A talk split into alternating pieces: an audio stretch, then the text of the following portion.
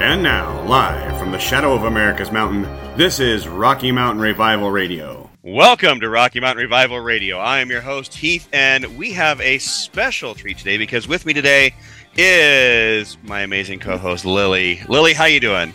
I'm doing really good. How are you doing? Heath? I am doing amazing. Thank you. And before we get into today's show, we just want to get a few housekeeping items out of the way. Make sure to check out rmrr.live for all the latest information and updates for about the show. There is a contact us form to submit feedback, comments, suggestions, be a guest, suggested guest.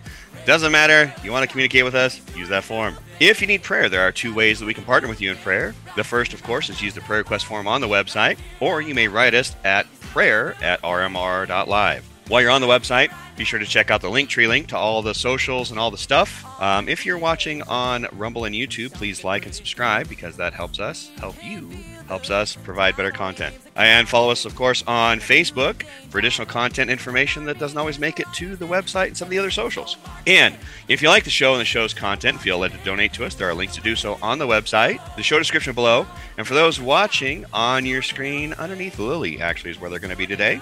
All right, let's get into it. We have another amazing show for you today. The title of today's episode is Fivefold Ministry Evangelists. Yay. Who else is excited? I'm really excited for this episode. Lily's been I- excited about this episode since we talked about doing the Fivefold series. So, and of course, if you like the show, we encourage you to share it with your friends, your family, your coworkers, your sisters, nephews, cousins, former roommate, because sharing, cousins. Yeah, your cousins, it doesn't matter. Just share it because sharing is caring, guys. All right, now before we dive into today's topic, we do want to get a couple uh, commercial advertisements out of the way. Today we're going to actually do them live, so you're not going to get the uh, the generic feedback commercial. So we're going to start off with our uh, our, actual uh, proud sponsor of ByteTag.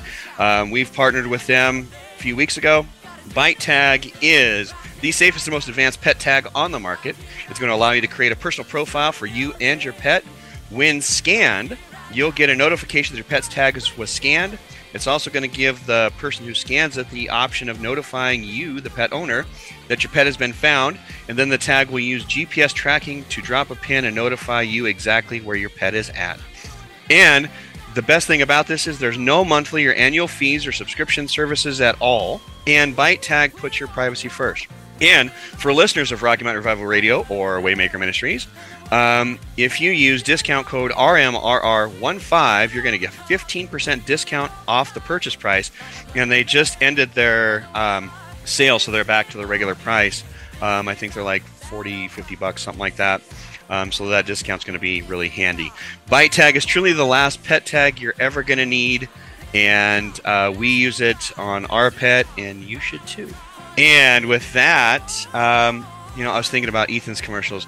You're looking for a great book to read.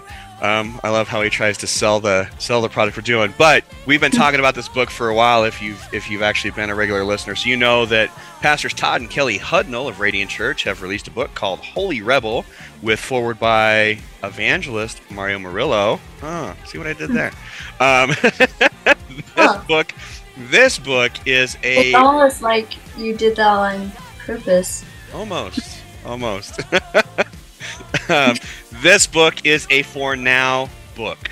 Um, if you have not picked up your copy today, uh, you may check out the link to the website for the book below. It's available in paperback, on Kindle, um, and on Audible. Uh, and if you're one of those folks that it matters, you can actually pick up a signed copy from Pastor Todd and Kelly at Rad Church Apparel, and that link will be down below as well. Let's see. Oh, you know, I have to I have to give testimony for this next commercial because we talk about Valentine Comfort Shoes all the time on the show. Valentine Comfort Shoes is, of course, owned by Radiant Church's own Sean and Amy Blake. They are amazing prayer warriors and leaders in the church, and they are veterans of the United States Navy, and they they own this shoe store that is highly recommended by doctors around the state of Colorado. And it is probably the best decision you can make for your feet, your back, your ankles, your knees, the whole nine yards. Um, I went in recently, purchased a couple pairs myself.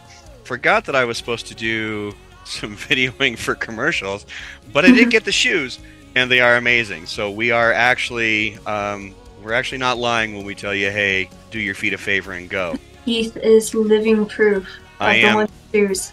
Yes, I am total living proof of the the amazing work that these shoes have done for my life. Um, let's see. Next up on the commercial spot, uh, Wyoming Custom Guitars. Uh, Wyoming Custom Guitars is your place for all your custom guitar needs. These guitars are lovingly and painstakingly handcrafted by Bill Palmer, who has been writing music, playing music, and singing music since 1979. He uh, has been with uh, a couple different releases with Road Damage Music, as well as Two Guys with Guitars.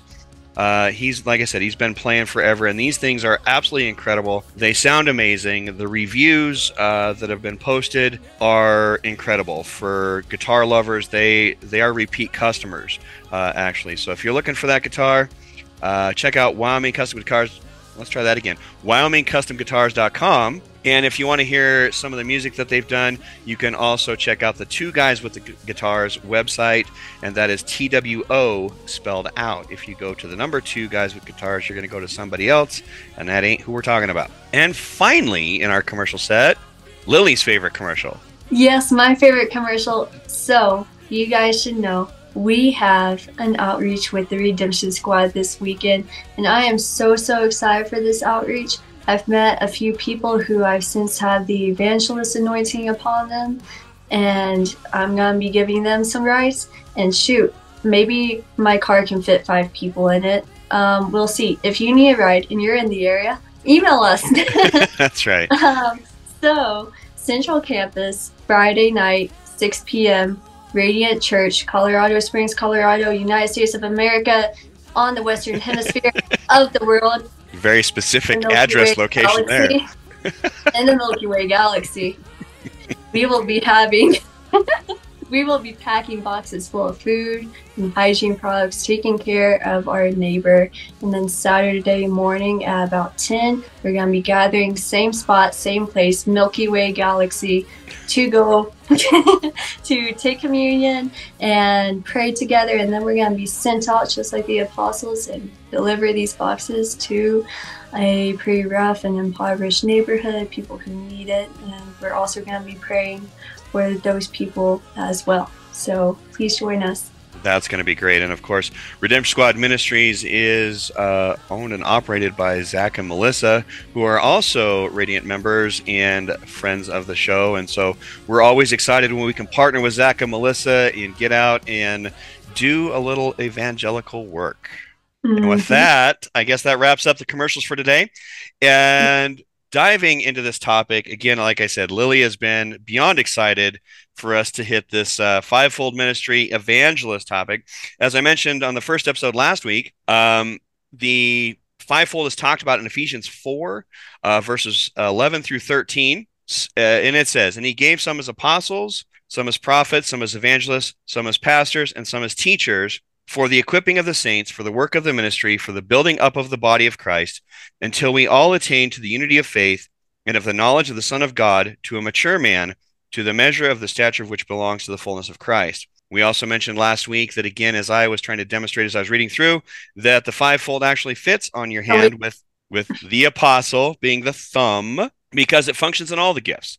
The pointer finger is the prophet because he gives direction. The middle finger is the evangelist because it is the longest and he has the most reach. The ring finger, the ring finger, if there it is, there it is, is the pastor because he's married to the sheep. And the pinky finger is the teacher because he brings balance to the body of Christ. And again, also, as I mentioned Also, last also, ahead. I have another one for this.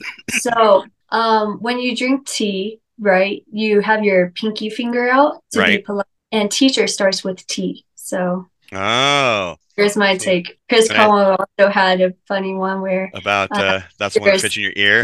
the ears out of their students, and your pinky finger can fit in the ear. So, That's awesome. teachers got all sorts of fun things to talk about. and and also as I mentioned last week, the fivefold ministry gifts are gifts for today. This is not something that is just a biblical thing. This is something that as believers we should be engaging in. Um, every church group should have members of the fivefold represented amongst the church leadership. Um, there should be um, people with an apostolic anointing. Uh, anointing. Ooh, that was that was fun. Anointing. Anointing. um, there should be people with evangelical anointings, people with pastoral anointings, teacher anointings, and of course prophetic anointings. Those folks are again there to help the the church body and equip them.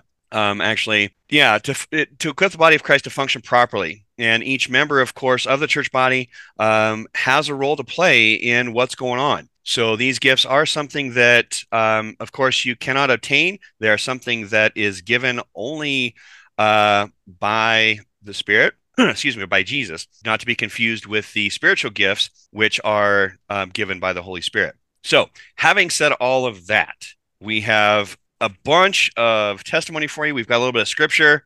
Um, and I'm we gonna... have a bunch of scriptural testimonies. So. we, we do. We do. Um, for those that don't know, before I before I toss this over to Lily, um, we we both actually kind of did some did some diving, made sure we were doing our due diligence. We looked up the definition of the word evangelist. And according to the dictionary, an evangelist is a person who seeks to convert others to the Christian faith, especially by public preaching. Second definition um, was that an evangelist was a writer of one of the four gospels, so Matthew, Mark, Luke, and John. And of course, I think my last point before I let Lily dive into some scripture here um, everybody in the body of Christ is called to evangelize in some form or another. Whether you believe that you're called to an office, whether you believe that you are heavily anointed in that gift, such as Lily, um, I myself don't feel that I've been led to be an evangelist. However, the Great Commission in Matthew 28, 16 through 20 does imply that, again, based on the definition, it is our job as believers to go out, spread the good news of the gospel of Jesus, and to, you know, give an account and et cetera, et cetera. So, so even someone who like me, who's definitely not feeling like I'm, I'm not an evangelist, I'm not called to evangelize, but I do partake in evangelism because, again, um, every time I've been out, I have seen God move in an amazing way, and I love to watch what God's doing. Um, so for me, that's that's part of my motivation. The other part is that you know I love Zach and Melissa and what they're trying to do with Redemption Squad, and so it makes it very easy for me to want to go out and support them uh, because I love them so much and their hearts uh, for you know people that society doesn't really like to talk about, doesn't like to acknowledge that exists.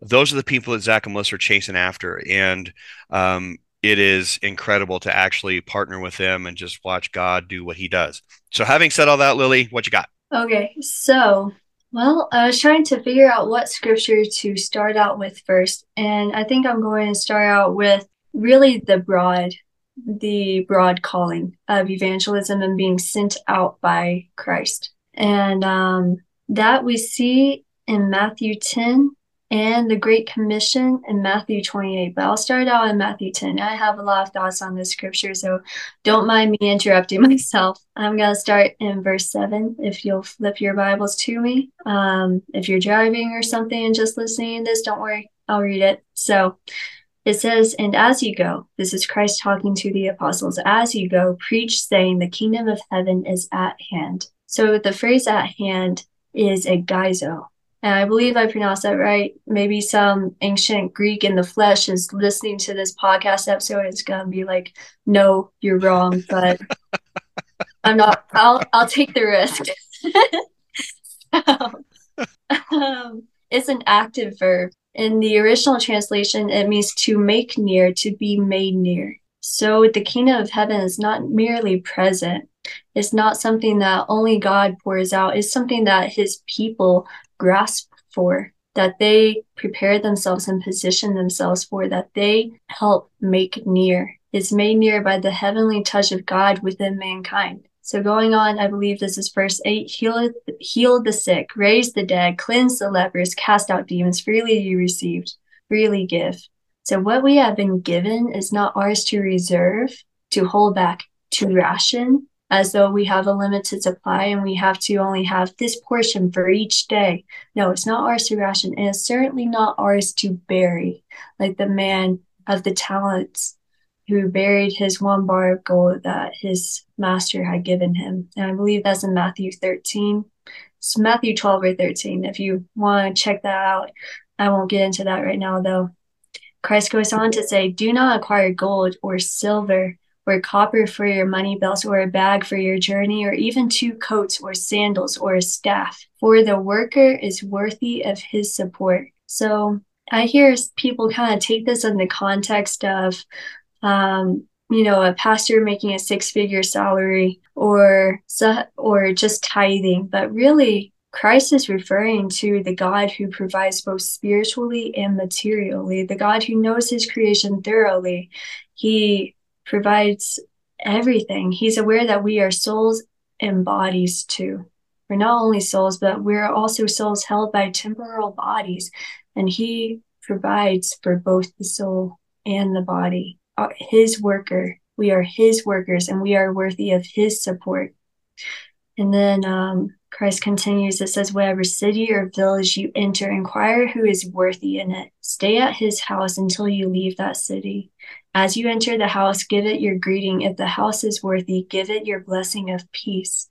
But if it is not worthy, take back your blessing of peace. Whoever does not receive you nor heed your words as you go out of that house or that city, shake the dust off your feet. And it's that phrase right there, shake the dust off your feet, that I especially want to talk about out of this entire passage for the sake of evangelism, because when we go out to the streets or when we go to the mansion of an atheist, either way, we must greet our neighbors with peace. When we leave our ministry ground, it's important to shake the dust from your feet. The word dust means fine, dirty pieces continuing to fall apart. That's what it means. When we go out to this broken world as Christ's hands and feet and walk in travail in this, we must not bring these filthy, divisive grains of dirt with us.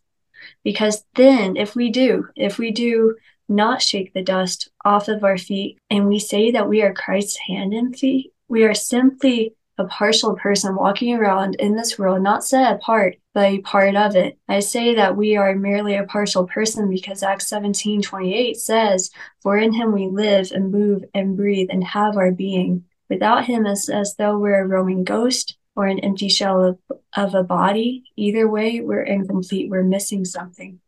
So we cannot have those dirty, divisive, filthy grains of dirt following us around we're supposed to clean the ground as we walk, not trail the ground along with us, not tread the ground with us. We're not treading through mud. We're making something new. So, Heath, that's the first passage I really wanted to study. Do you have any thoughts on it? Um, that's that's a great passage to start with, actually. And I, you know, I was thinking as we were going through, um, you know, verse eight, it was kind of reminiscent of what you know John John wrote in John uh, 14 12 you know that you're going to go mm-hmm. out and do the works that I'm going to do but greater you know again another reference of you know Jesus saying go heal go raise the dead go clean lepers cast out demons you know again this this set of scripture here we're reading in Matthew 10 um, is just as relevant today as it was 2000 years ago so again as believers in the body uh, we should be going out and carrying out these instructions. These these abilities are ours um, biblically. There, it's you know doctrinally sound that hey, we as believers in Christ, followers of Christ, should should be going out and spreading the word to you know, and then healing and cleansing and raising the dead and you know casting out demons, all those things that a lot of churches and a lot of um, um, believers that I know and have known in my life have been very reluctant to talk about. Yet this is a now scripture. So I'm I'm so glad that we started there. Mm-hmm.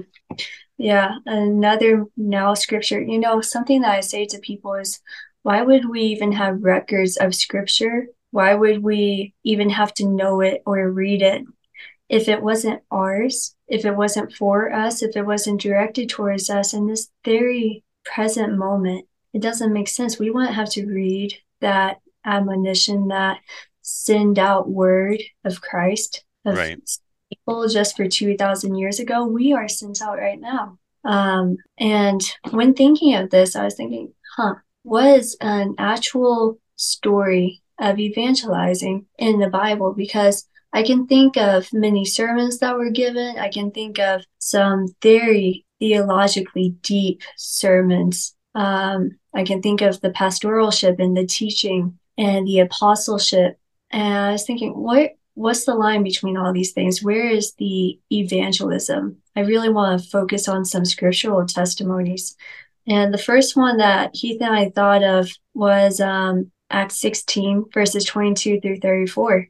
Um, it's set in about 49 AD, so 49 years after Christ's uh, death and resurrection um, in Philippi. So Paul and Silas, I believe, were about to be imprisoned in Philippi, and this is what they did to them. The crowd rose up together. This starting in verse 22. The crowd rose up together against them, Paul and Silas.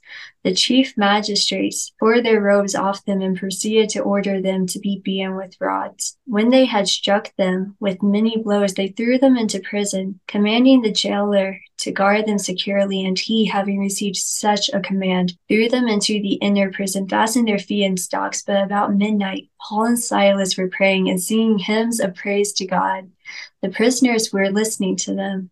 Suddenly there came a great earthquake, so great that the foundations of the prison house were shaken, immediately all the doors were opened and everyone's chains were, were unfastened. This reminds me of the time just in our last recording, uh, Chris Como mentioned that if Christ didn't say Lazarus come out of the grave, and if he just said come out of the grave, this was actually post recording, not in the episode. Uh, Chris said then everyone would have came come out of the grave. So here, God doesn't say Paul and Silas come out of your prison cell. He just shakes the foundation of the entire house and it affects everyone's. Everyone's chains were unfastened when the jailer awoke and saw that the prison doors open, he drew his sword and was about to kill himself, supposing that the prisoners had escaped.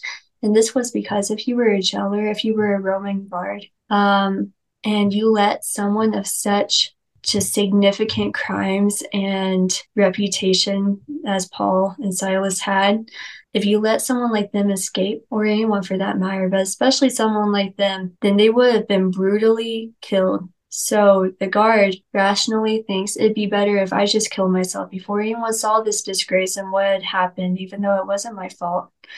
And I'll be gone, but at least it'll be by my own hand. But Paul cried out with a loud voice, saying, Do not harm yourself, for we are all here. Now, this reminds me so much of the gospel when we're carrying more than we're supposed to carry, but Christ is saying, My yoke is easy and my burden is light. When we are hurting ourselves and punishing ourselves, but Christ is saying, I did that for you, I was the sacrifice. When we put all this weight on ourselves and forget that God works through us and not on us, He says, Do not harm yourselves, for we are here, we being the Trinity. And Christ says, I did this first. So just keep that in mind. Paul just really did say the good news to that jailer, not explicitly, not Jesus is your Lord and Savior, but he did say, do not harm yourself. That's good news. That is good news. For we are all here. He Paul called for the lights and rushed in, trembling with fear or no, actually, it wasn't Paul. Um, the jailer. Sorry, I read the wrong line. The jailer called for the lights and rushed in. Trembling with fear, he fell down before Paul and Silas. And after he brought them out, he said, Sirs, what must I do to be saved? They said, Believed in the believe in the Lord Jesus Christ, and you will be saved, you and your household. This is such a mighty work. It's you and your entire household. It wasn't just Paul and Silas that were freed from prison when the prison doors shake. It was everyone it's not just the jailer that is saved when the gospel is preached for him preached to him. Is everyone. Is his entire household. See how that prison shaking for everyone for everyone's behalf is a prelude. It's like this prophecy before everyone in the jailer's household the entire household is saved. Believe in the lord jesus. You will be saved. You and your household that message right there, the delivering of the good news, that's evangelism. It wasn't some theologically heady sermon. It wasn't anything but the simple gospel John 3:16 message to someone who was desperate, someone who was hurting and harming only themselves and everyone around them. And really Christ as they do it is that message to people who need it people who know they're unrighteous and they're broken and they need a righteous God who is whole and makes them whole. Believe in the Lord Jesus, you will be saved, you and your household. They spoke the word of the Lord to him together with all who were in his house. He took them that very hour of the night and washed their wounds. Immediately the jailer was baptized, he and all his household. He brought them into his household and set food before them, rejoicing greatly, having believed in God with his whole household. So, Heath, what do you think of that testimony and that evangelical encounter? Well, you know, I got a couple a couple points. I want to I want to swing us back really quick um, to the fact that you know Paul and Silas are sitting in jail, yet they're singing and they're praying and singing hymns of praise to God, and and that immediately hyperlinked me to you know James one, uh, two through four, where it says, "Consider it pure joy." You know, when you encounter trials of many kinds, you know, knowing that the testing of your faith produces endurance, and let endurance have its perfect result that you may be perfect and complete, lacking nothing. And so immediately I'm I'm thinking of these guys. Okay, they're in prison. You know, this is probably not a great experience, and yet they are singing and praising and praying to God. Um, and so that's just an example of you know that that James scripture I just gave, you know, being put to put to use, you know, that that we should when we're in our own life be praying and praising through the storm. The next thing that I wanted to uh, kind of point out through this is that this is such an incredible uh, testimony of evangelism. Like they're they're caught up in their own stuff, but they're definitely not worried about it. They're they're still talking to people about God. They're still praying and praising and worshiping to the extent that you know, this guy, like Lily said, you know, back in those days, if you got people escaping and you're a, a Roman jailer, you know, you're going to be put to death. And so the easy way out, of course, take your own life because that's probably going to be a lot more pleasant than what, you know, your your bosses or their bosses are going to do to you.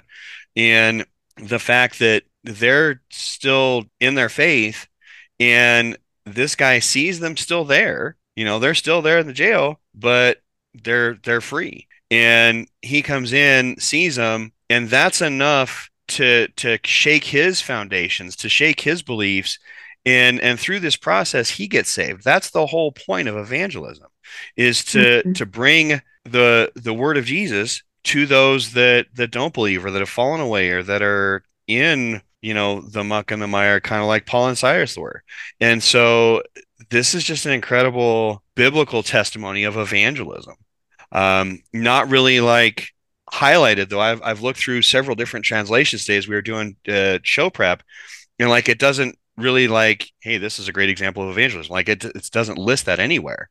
Um, but going through this is like, duh, that's evangelism firsthand. Yeah. Uh, so so yeah, yeah. there there's my thoughts on that. Oh yeah, like Maybe you're bringing the gospel to a church, a dead and immobile body of Christ that must be revived in order to live eternally, or perhaps you go to the alleys and the streets just tapping strangers on shoulders saying, Hey, how can I pray for you? Either way, we are all sent ones. Either way, we have good news to share, whether it's reformationalism, revivalism, or just evangelism. Christ wasn't merely speaking to his apostles when he sent them out in Matthew 10, like we read um, Christ wasn't merely speaking to those people present, those witnesses in Matthew 28 when he commissioned them. That's for us. The sharing of good news is something that none of us are excused from or meant to shy away from, whether whatever form it comes in. Maybe it's not street ministry, maybe it's not prison ministry like Paul and Silas kind of had. um, you know, when I think of prison ministry, I don't really think of me being in prison. I think of me willingly going to prison to minister to people. But hey, either way. well, it's just an example of again operating where you're where you're at. You know, operating in the mountain that you're on. Um, yeah. You know, they they definitely you know wasn't part of their plan. I'm sure to be sitting in prison, but they still were were keeping their eyes focused on where it needed to be, uh, and through that they were able to then minister to somebody else and affect what appears from what I've read to be an extreme change in his belief system.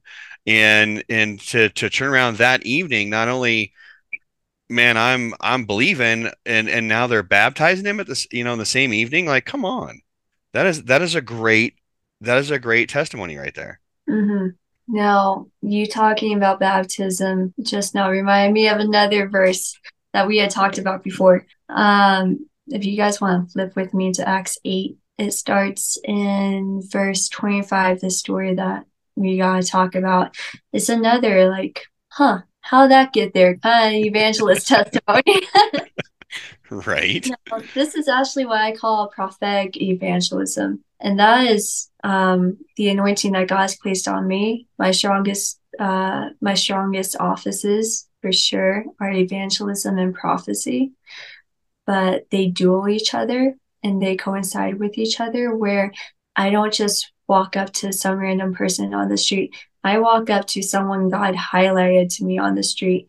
I go where he tells me to go. And this is what Philip does in this story. So let's read together. It says, And so when they had solemnly testi- testified and spoken the word of the Lord, they started back to Jerusalem and were preaching the gospel to many villages of the Samaritans. But an angel of the Lord spoke to Philip, saying, Arise and go south to the road that descends from Jerusalem to Gaza. This is a desert road.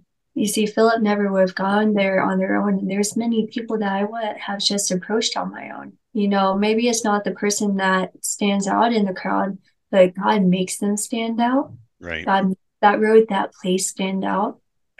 This is what happened. Continuing in verse 27, he arose and went. And behold, there was an Ethiopian eunuch, a court official of Candace, queen of the Ethiopian, Ethiopians, who was in charge of all her treasure, and he had come to Jerusalem to worship. He was returning and sitting in his chariot and was reading the prophet Isaiah. I just want to mention, I just want to highlight that word chariot here. If you guys remember in First Kings, when Elijah and Elisha are ministering together, often Elijah gets taken up and sent down to different parts where he is meant to be, where God wants him to be. So here's another chariot in the Bible. He was returning and sitting in his chariot and was reading the prophet Isaiah. The Spirit said to Philip, Go up and join this chariot. Go up. Hmm.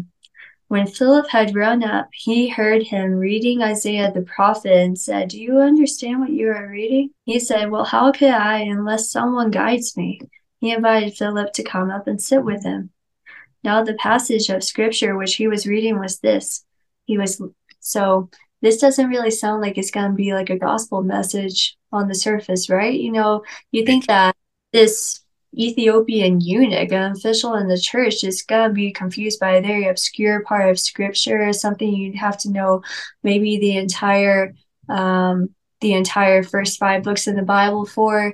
Maybe you're like, oh well, he's just not as briefed in the law as others, and that's why he's not understanding. But this actually is a gospel message, therefore, the good news, and therefore evangelism. Now, the passage of scripture which he was reading was this He was led as a sheep to slaughter, that he, that sheep, that is Christ. This is the prophet Isaiah prophesying about Christ. And this is what the Ethiopian eunuch is perplexed by. This is what he needs guidance by. But Philip, he'll bring clarity and unity of mind. So it says, He was led as a sheep to slaughter, as a lamb before its shearer is silent, so he does not open his mouth. In humiliation, his judgment was taken away. Who shall relate his generation? For his life is removed from the earth. The eunuch answered Philip and said, Please tell me, of whom does the prophet say this, of himself or of someone else? Philip opened his mouth, and beginning from this scripture, he preached Jesus to him.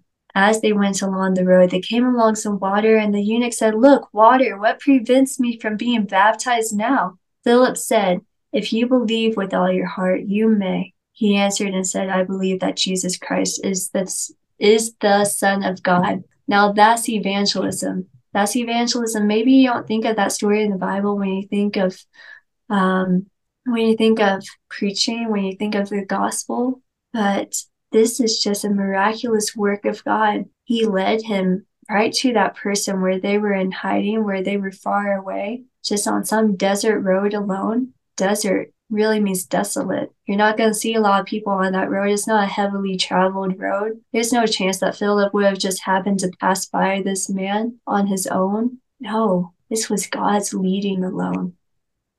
So he ordered the chariot to stop. They both went down to the water, Philip as well as the eunuch, and he baptized him. And now you're going to see why I mentioned Elijah earlier. When they came up out of the water, the Spirit of the Lord snatched Philip away. The eunuch saw him no more, but went on his way rejoicing. But Philip found himself at Azotus. As he passed through, he kept preaching the gospel to all the cities and until he came to Caesarea. So, as you see, that's just a reliving of the story of Elijah and Elisha. Elijah was continuously snatched up by the Spirit of the Lord and taken someplace else where he was meant to be. And here, Philip is the same. Philip found himself uh, at Azotus. He passed through there not without a purpose, not without a mission, but he passed through. He kept preaching the gospel to all the cities. That heavenly tour he went on is so biblical. It is so timeless.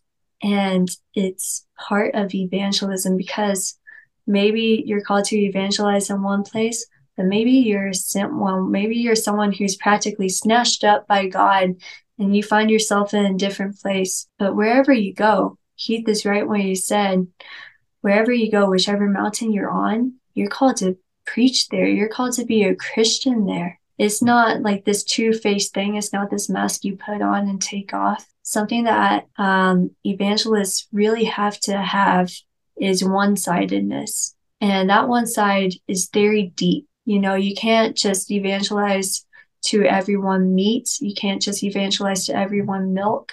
Um, you have to know your audience and speak in different ways. But overall, overall, the message is the same. No matter what words are used, no matter what language is articulated, the message is the same. No matter if you say it to someone on their deathbed or you're speaking it over the life of a small child, the message is the same, despite the audience, despite the mountain, despite the city, the country where you are sent and from where you go. Yes. So, very much yes. Very much yes. so uh, again, just another you know, we we chose on this episode to try to find some scriptures that that could highlight you know evangelism in action that maybe weren't uh, talked about a lot that weren't you know as well known uh, because you know as we were talking show prep earlier Lee and I was like, you know, I when I think of the term evangelist, I think of people like Mario Murillo and Billy Graham, and you know some of the some of the greats. Um, you know, I don't I don't see me uh, there. You know, I can I can see me operating you know, in evangelism here and there, but that's definitely not my big calling. When I think of Lily, though, um, she is so heavily anointed with the evangelism calling it's ridiculous um, this girl if you guys only knew how much time in a month she spent out on the streets um, evangelizing to people and it's so incredibly encouraging for someone like me who you know definitely has not not been called to that outside of the Great Commission as we talked before, but like, you know, doesn't have that like flavor of anointing in my life um that that when you think of me that's one of those things that automatically comes to mind. Like you know lily that definitely comes to mind. Zach and melissa that comes to mind. Like that's one of those first identifying words that you think of. Um so one of the things we wanted to talk about tonight was um you know some some testimony um as we've gone out evangelizing. And uh, as well as you know we, tr- we even tried I, i'll be honest with you guys we tried to find some negatives too because i know um, our experience is probably unique. I, am sure that there are others who've been out and and done what we're going to talk about and they've they've come back with a lot of negative stories. And we really we couldn't even think I, well actually lily did have one where like she was out and like somebody yelled at her as she was walking in a crosswalk or whatever about how they hated christians or whatever. Yeah. but like yeah, they kind of try to hit me with their car, but even that one ended up working for the good of God. So I was like, shoot, Heath, what are we talking about? Like, right. So no matter know, what, huh? It's funny how God just like works together all things for the good of those who love him, like he says. Right. yeah. So it, you know, we, we, we really racked our brains trying to find, okay, examples in our own lives where we've done some of these things. And did we have a negative, negative experience? And we're actually probably fairly blessed to be able to say, no, we haven't. Um, and again, I'm sure that there are others out there that have, um, and, and hopefully it's not been a discouraging thing for you because obviously, you know, one of the fun things that I like when, when I'm out with Redemption Squad is that you can see immediate tangible fruit. And now it may not be every house, it may not be every person you talk to, but you can see it throughout, you know, the time out on the street that there are these people that they so desperately needed that prayer or that conversation with you. Um, you know, I was telling Lily that one of the times um, I first went out with Redemption Squad, we Michael and I were paired together, and we went to a house and you know brought a provision box, and this gal came out and was just completely wrecked by the fact that we would do that was in tears. And then we offered to pray with her. And that just wrecked her even more.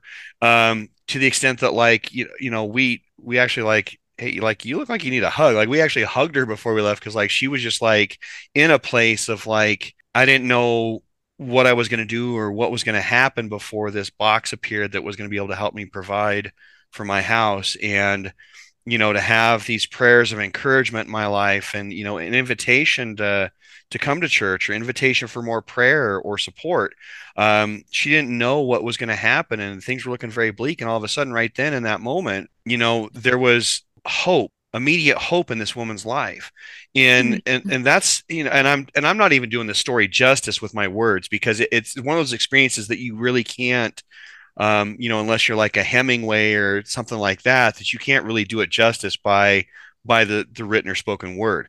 Like it's just one of those things that I, I will forever remember this woman and her reaction to this because of that.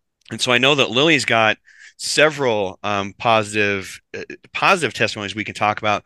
One in particular I want to talk about. Um, you know, Lily wears this cross necklace all the time, and this actually this necklace that she wears actually has an amazing story behind it. So why don't you tell our, our viewers and listeners a little more about that story lily? Okay. Let me show it to you guys closer up if i can get free from my hair. Okay. If you're on youtube check this out. There you go. It's actually showing up on camera. Um, so my grandfather uh, he worked in prison ministry and he was very close to the inmates. And one of them made this cross necklace for him out of woven together trash bags. Um, when my mom was in her mid 20s, she became a Christian, and my grandfather gave this necklace to her. And um, one day when we were going through some items in storage, she found the necklace again and she told me the story behind it. And this was a month before I became a Christian. And um, so I had been going through this really numb period where I just didn't feel anything and I hated God. And I thought all of his people were just a bunch of hypocrites who were commissioned but sat on pews and didn't do anything, didn't do anything for the world around them. Um, I was really sickened by the so called righteous ones but she told me about prison ministry, and I was so surprised. I think I even said a Christian would actually do that. like I was absolutely stunned. Um, she gave me the necklace, and I tried to reject it and give it back to her. Like, no, I couldn't take it. And she didn't know this at the time. No one did, but I was really agnostic. Like, I believe there had to be a God, but I didn't want to put my faith in him or anything like that. And um, she gave me this necklace. And I remember I just really tried to get away from that feeling, um, that emotion of actually being touched by something, something that was pleasant. I thought that any feeling was just negative and something be ran away from. And um, this cross necklace, it just touched me in a different way. God used it to touch me in a good way, in a good way. But um, I slammed it up in a drawer and I didn't find it until about a year later when we were packing up to move to Colorado. And um, I remembered the story behind it. And I remembered how closely connected I felt with prison ministry. And I asked God, what can I do? I can't, I can't go to prison right now, Lord, unless you somehow make a way for it because there's this law and it's like you can't go to prisons um, unless you're 18. So that ministry can't start until I'm a little bit older right? So I'm asking God, like, what can I even do? And He tells me evangelism, go to the streets, get practice. So really, evangelism is just a branch off of the root calling of prison ministry, which I haven't even begun yet. Um, I do have some ends. I'm hoping to work with people who have recently gotten out of prison right now. And I'm hoping that opportunity comes soon. But, um, you know, God told me that calling of evangelism just as the branch off of the root of another calling. Now I wear this necklace daily. I call it my mantle. it's strange how many people are drawn to it. Usually I'm wearing a stack of like four necklaces. One's got the um the fish symbol, the Christian fish symbol, another has the word hope on it. And um another is one that a family member gave me, and another is a cross necklace. Often I wear all these things all together, but people always mention the cross necklace out of everything. And this is just made out of a white trash bag. Often, as you can see, I wear white, like it even blends in with my clothing, but this stands out to people. And I can't tell you how many times people have commented on it and been like, oh, I needed to hear that story. Oh, that's amazing. God actually did that. God actually put you in that place to receive that before you even knew Him, before you loved Him. So here's my mantle. That's a, such a great story, and I I don't ever grow tired of hearing it. I've heard it several times, and oh, um, oh yeah, it's it's just it's amazing. Um, another thing I wanted to to make sure that we talked about, you know, kind of tying back into what I said earlier about me not kind of um, you know feeling like I'm evangelistic or anything like that. Um, one thing that's been amazing to see is when we bring young people with us. I know mm. um, we went out. Uh, Ethan was able to go with us once before, and the time he went out, he couldn't stop talking about it, just his experience and how he viewed what we were doing and what we were, um, you know, just how we were blessing these families with these provision boxes, and being able to to pray with them and just see the their eyes light up when when they're realizing that somebody actually took the time out of their world to come and bless you know their world. Um, and, and, and another thing that's been amazing to watch is is every once in a while when Michael comes out with us, he'll have the kids, and uh, his daughter Macy uh, loves Lily, and so she'll stay with Michael for a little bit, but pretty soon she's tagging along with Lily wherever Lily's going, and and so I wanted you to kind of help share, I guess, some of your experiences with uh, evangelism working in Macy as you guys are are walking the streets of Colorado. Well, Macy is the most adorable little four year old baby girl you'll ever see. I don't know if we can pull up a picture of her out with us evangelizing or something. I have a few. Maybe we can just throw that on the screen or something but um, she's so sweet. She is so precious and she's really shy. So I wasn't expecting her to kind of open up like it seems she has just in the couple outings she's been with us on. But um, the second time, you know, I'm holding your hand and we're walking and um, we come to this one house. Um, also, I have another partner who's a man because, you know, you you should be out with two. And um, I do believe that is good for people to go out together in case anything happens and just always be close to someone. So, well, but it's also that, biblical too when you think about the yeah. fact that Jesus sent out, you know, the disciples in pairs. Um, mm-hmm. They they went two by two. Uh, yeah. and so so we practice that in what we're doing mm-hmm. and I and that's great advice for those that are maybe yeah. looking at wanting to go out and and do a little street evangelism. You know, go out in pairs, uh, minimum two. Yeah, and Macy doesn't count. That's right. Macy doesn't count. She's a little young to stick up for me. um, yeah. So we go up to this one house, and um, you know, I sense a heavy anointing, but also a heavy despairing spirit over this house. A man enters um, the doorway, and his name is Jesse. Um, I don't know if you're watching this. Hey, bro. Um, I don't know. Yeah, you never know. But, Shout out um, to Jesse. I still remember him and his name. Um, he had four children, and his wife was a vet, and he just started opening up to us. Um, I should go back though before this. So Macy and I are walking along the sidewalk, and you know, I'm looking down at her and I'm talking to her like, look at all the people we've helped today. Isn't that so amazing? You know, you saw all these boxes loaded up in this trailer and they're nearly gone. It's towards the end of the day. And, um, you know, I know Macy is very blessed. So I'm like, whenever you see a friend you have who has a need, just make sure you help them out because if you have like an extra crayon or a pencil at school, um, just share with people because that can really impact a kid. And that's how you can help people daily. Just share things with them, be there for them. So I'm telling that to Macy, telling her also to encourage her friends. Like maybe they're having a really bad day and maybe all she has to say is you're doing a good job, but that's okay and that can really help them. So this man, he's opening up to us, me, Macy, and my partner.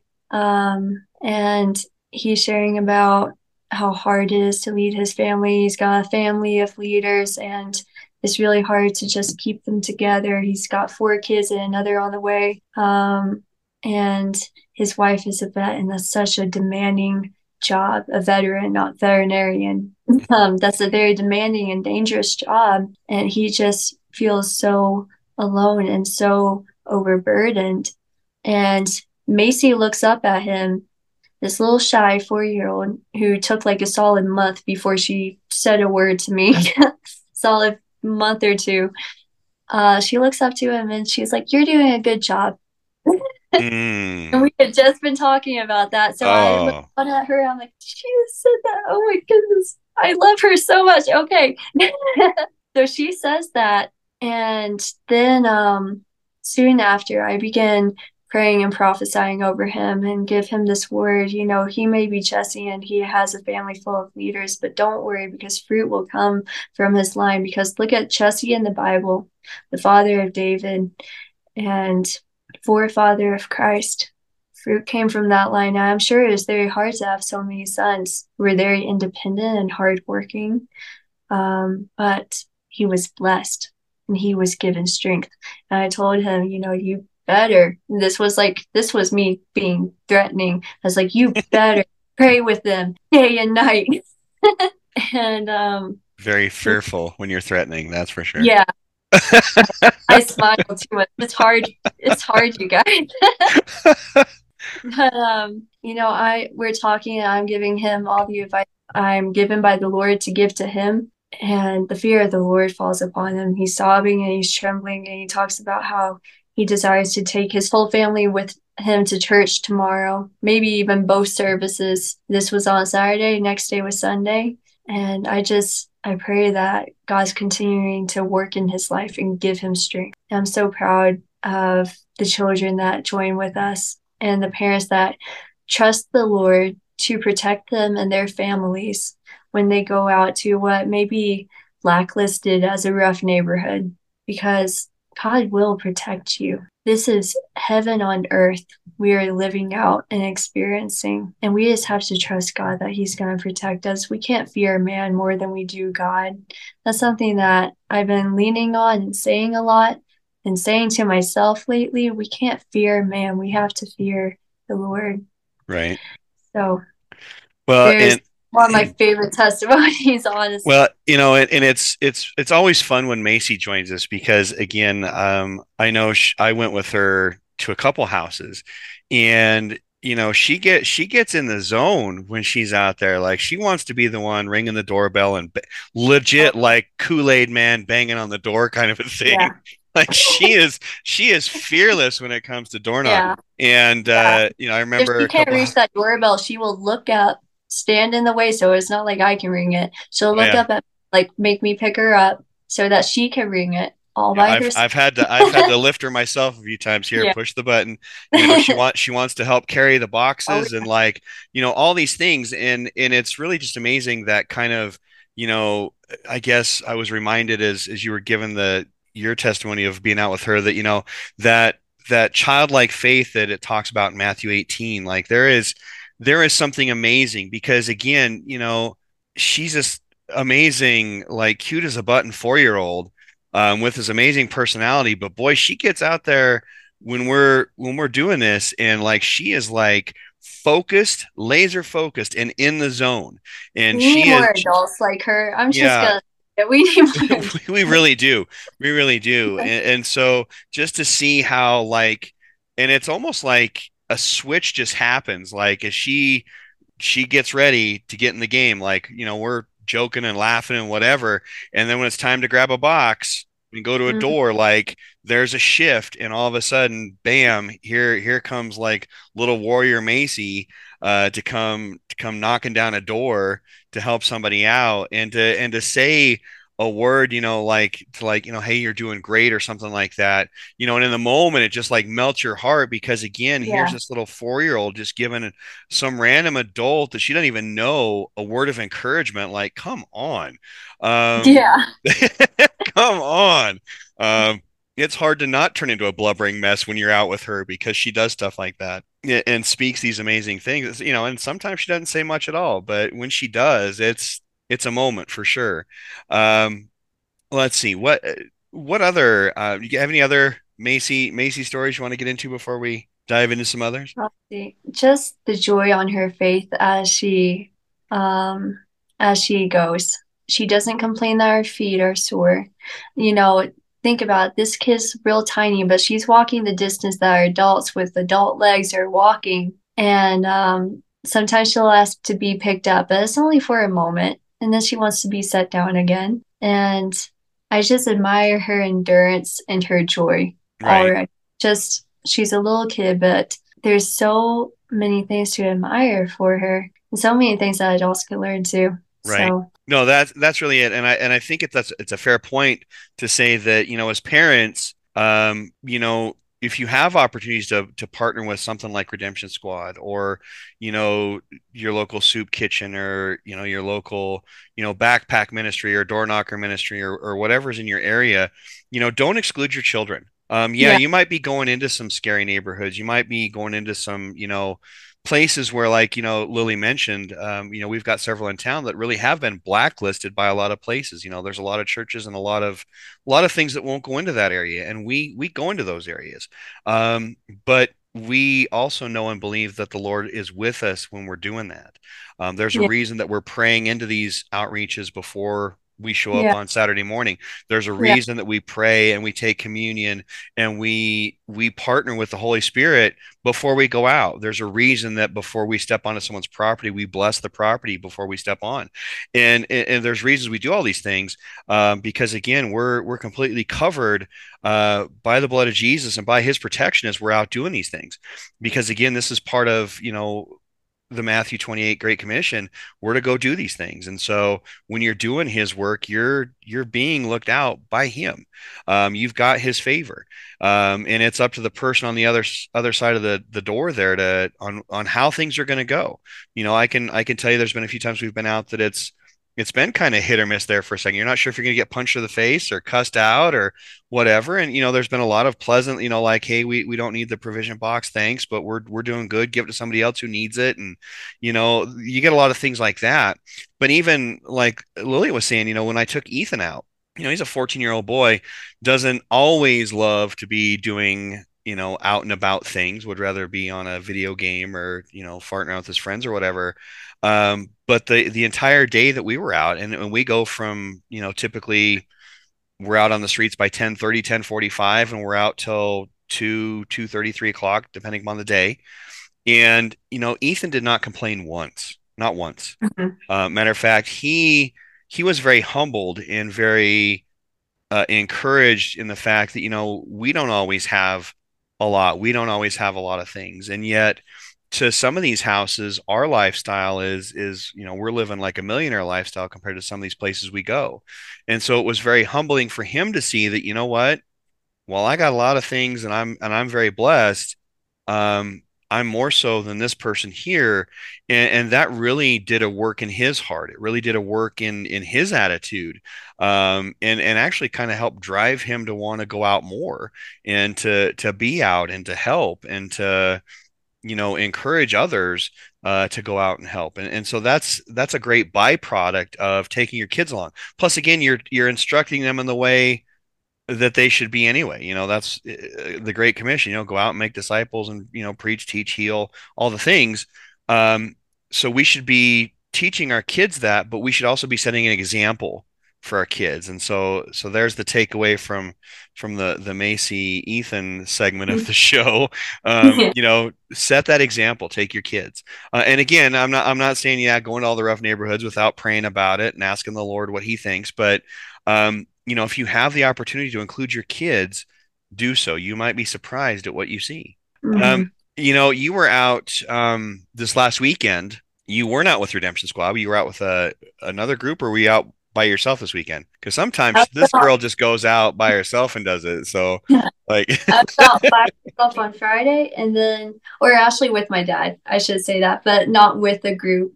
With my dad, and um, also with God's Helping Hand. So, uh, God's Helping Hand was Saturday, and I was with my dad on Friday, and we have some stories from Saturday. Is that where you were going with that? That is that's exactly where I was going with that. Um, Okay. I know that that I heard um, I heard a little bit about it on Sunday after church. We actually got to sit and talk um, about Lily's weekend, and, and actually Lily's dad joined us later and, and got to hear some of his his feedback from it. And it's actually a pretty incredible. A matter of fact, I heard a little bit from your mom too. Um, there's just a lot of stuff that happened this weekend that that lends to a lot of great testimony. So why don't you go ahead and share? Oh yeah. Well, um, so I'm out with God's Helping Hand, and we're across the street from Springs Rescue Mission House, downtown Colorado Springs. It's may it may just be the roughest street in the city. You know, it's uh if you're familiar with the area, it's right off of Las Vegas, I believe. And um, you know, we have three tables set up full of sandwiches and uh, drinks and uh, different caffeinated products and waters and clothes and books. So devotionals and Bibles, like we just have everything, hygiene products. Um, we have all this set up, and me and Mike, one of the leaders of it, is headed by Mike and Liz Meso. I think I said their last name right. I'm so sorry if I didn't. um, it's headed by Mike and Liz. And me and Mike are at the end of the line praying for people, and Liz is really dealing with all the food and sign in stuff. But um, different men came to us. It's mostly men that we witnessed on the street this past weekend. Um, different people came to us that, um, you know, you can't just assume they only want prayer due to the homeless situation. There's so much going on in these people's lives between families needing reconciliation, bodies needing healed, minds needing healed. The mental health toll on the streets is as serious as the physical and material situation itself. Um, three men were very excited about coming to church, though, after we prayed for them.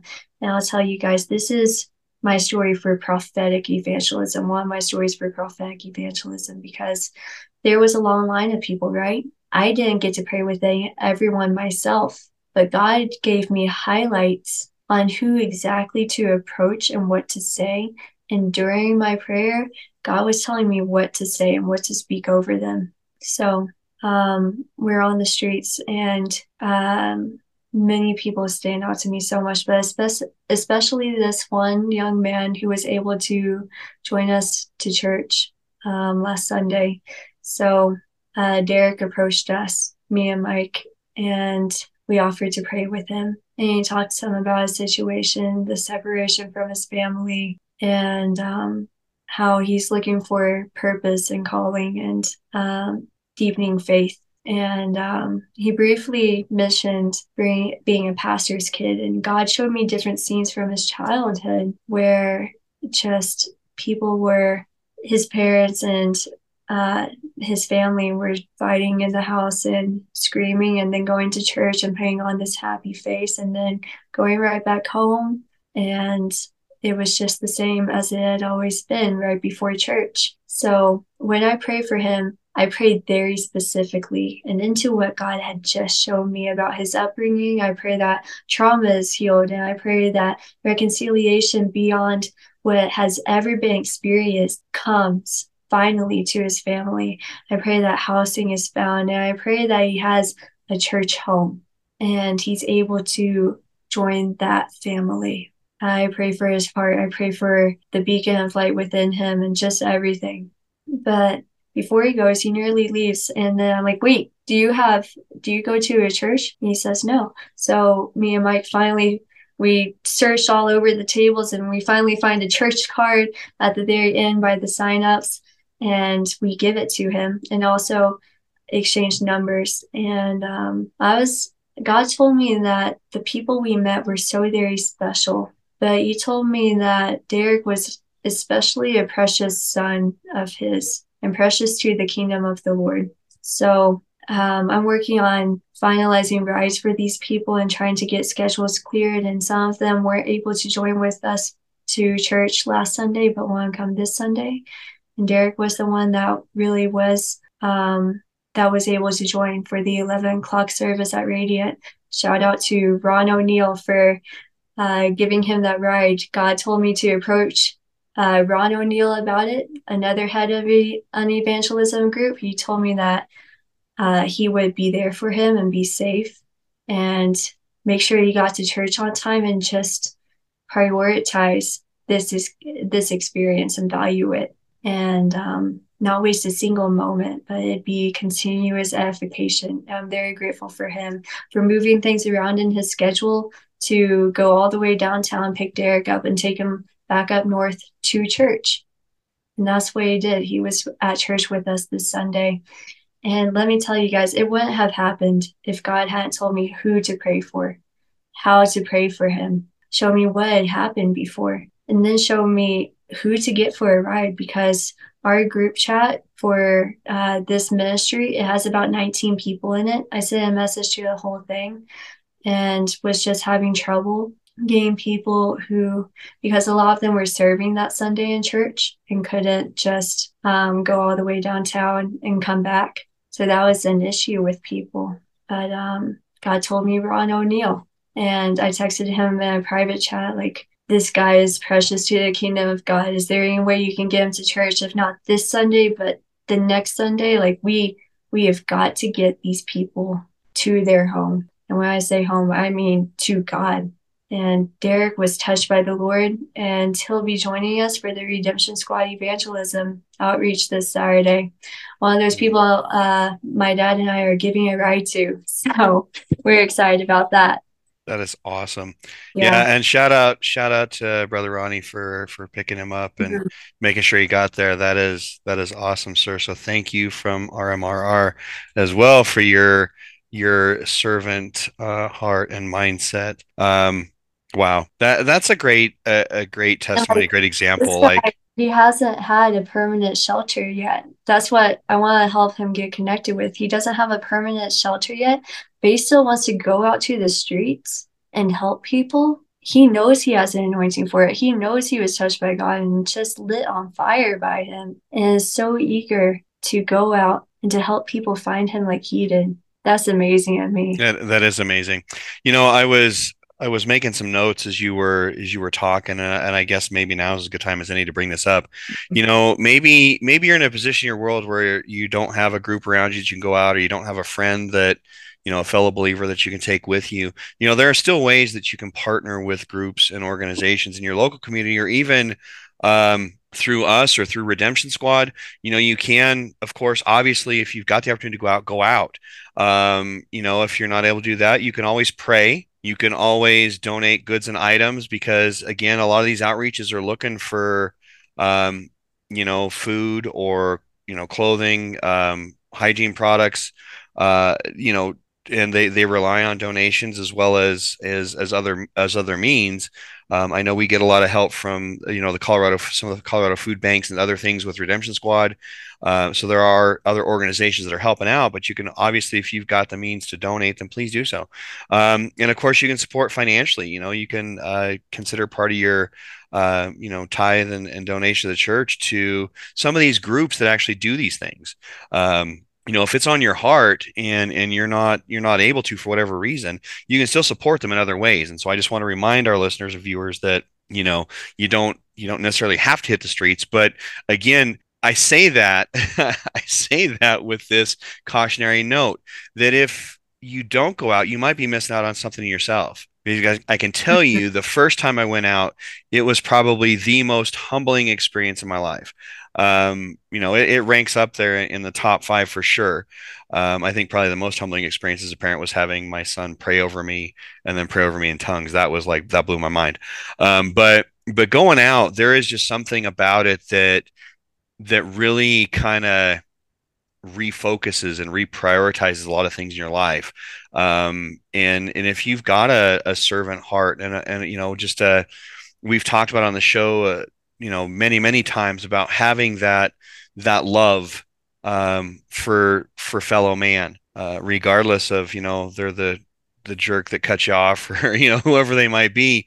We still need to come from a place of love, and that and that's what allows the Holy Spirit to kind of operate through us in a better way with the gifts that we've been given through Him. And, and so when you step out in love and you take time out of your schedule to do God's work and to go out and talk to people, to pray with people, to bless people. Um, no matter how many miles you walk, no matter how many people you talk to, how many pounds of product you carry, um, you walk away feeling so incredibly alive and so incredibly blessed um, and humbled, and just knowing that you, for that period of time, were were acting like Christ. You were going out and talking to people. You were stepping outside of your comfort zone and, and maybe not talking to people in your normal circle. You know, it, it kind of reminds me of, you know, Jesus talked to the Samaritan woman at the well. Like, that's not somebody he'd normally be talking to, but he purposely planned that trip to go talk to this woman um, mm-hmm. and, and, and meet with her and evangelize to her, who in turn went and turned around and talked to the entire town about what Jesus knew about her life and what he did in her life. And that's a, you know maybe a, a, smaller scale story of what lily just gave but the reality is she goes up she talks to this guy she prays with him encourages him and all of a sudden he's wanting to go to church. He's wanting to go out with redemption squad this weekend and spread spread some love and kindness and compassion and empathy for somebody else even when he may not be in a position you know you know with a house and, and all these things. He's still coming from this amazing place in his heart to want to go out and bless somebody else in the middle of his trial, in the middle of his storm. And that, when I heard that this weekend, I just was blown away that this was the the testimony from this one individual that that fruit right there, that immediate fruit.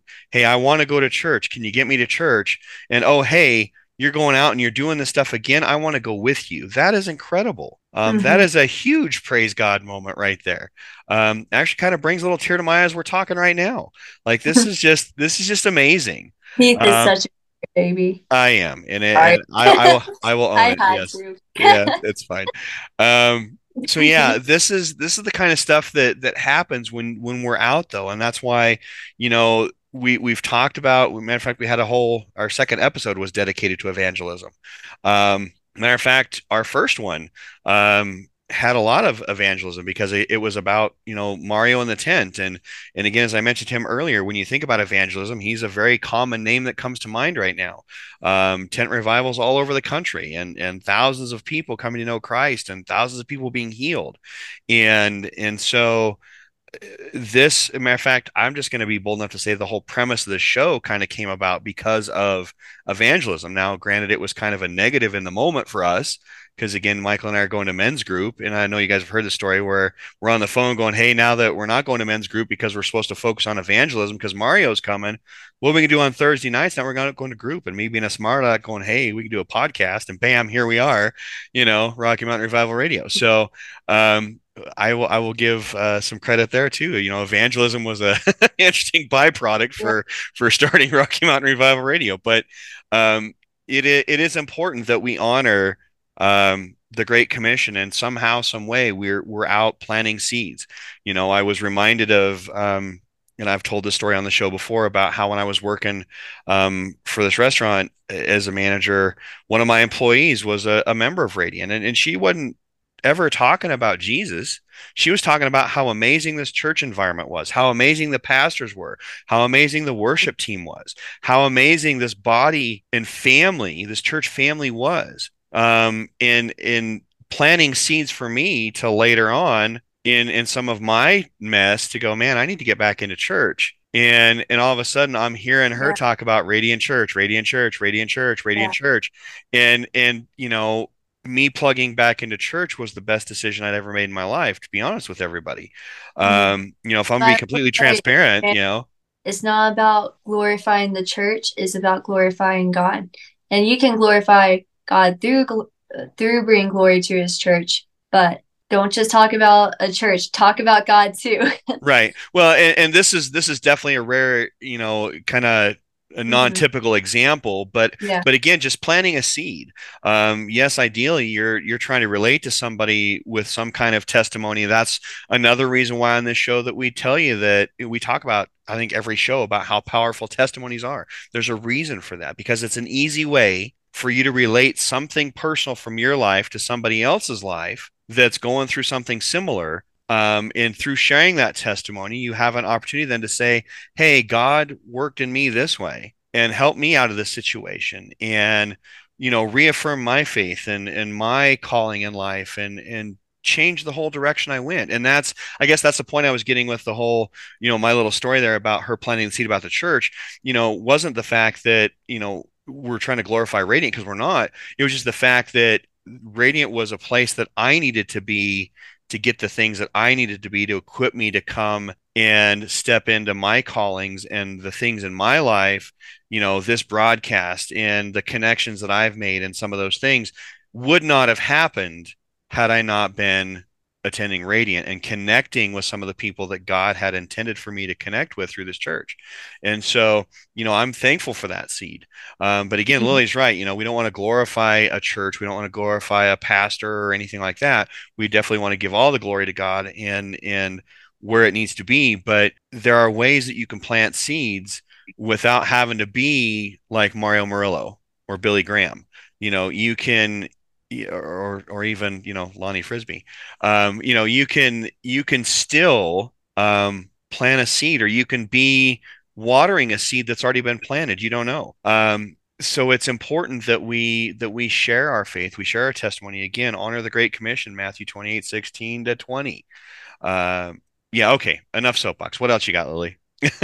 Well, there's three more testimonies that I just have to share with you guys. There's no way I can leave these out. So, speaking of people I'm picking up this Saturday, hi there, Alexis. I hope you're watching and enjoying this episode. yes, Oh. welcome, Alexis. We hope you're enjoying. So I met Alexis serving in kids ministry, and she pulled me aside. I had noticed this girl before. She stood out to me with how she served. She pulled me aside though before the service started and opened up to me about home life and family. And throughout the couple months that I've served in the same environment with her, and especially as she's opening up to me, God's just giving me all these little details about her life.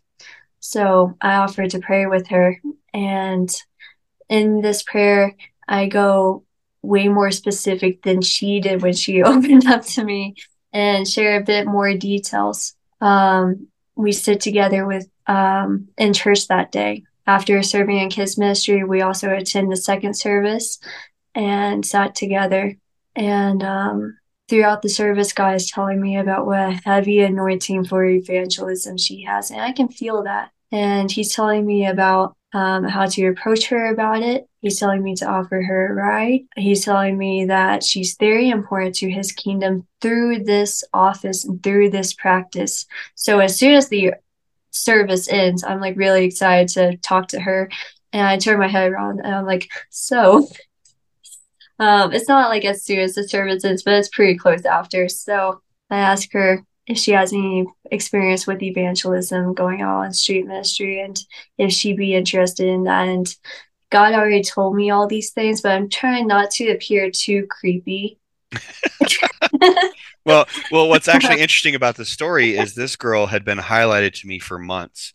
Like every Yeah. time I saw her worshiping at church, I was like, Like, man, stood out to both there of us. there is something Yeah. but i knew i knew i wasn't the one that needed to talk to her i knew it was somebody else i at the time when this first started you know started seeing the highlights with alexis i i knew it wasn't me i knew somebody else was supposed to and i kept hoping for like okay who who, who do i need to talk to to talk to this girl because Yeah. somebody needs to talk to her because there is Hi. so much anointing on her yeah finally I, I'm talking with Lily one day and I'm like, hey, Lily, you know this girl?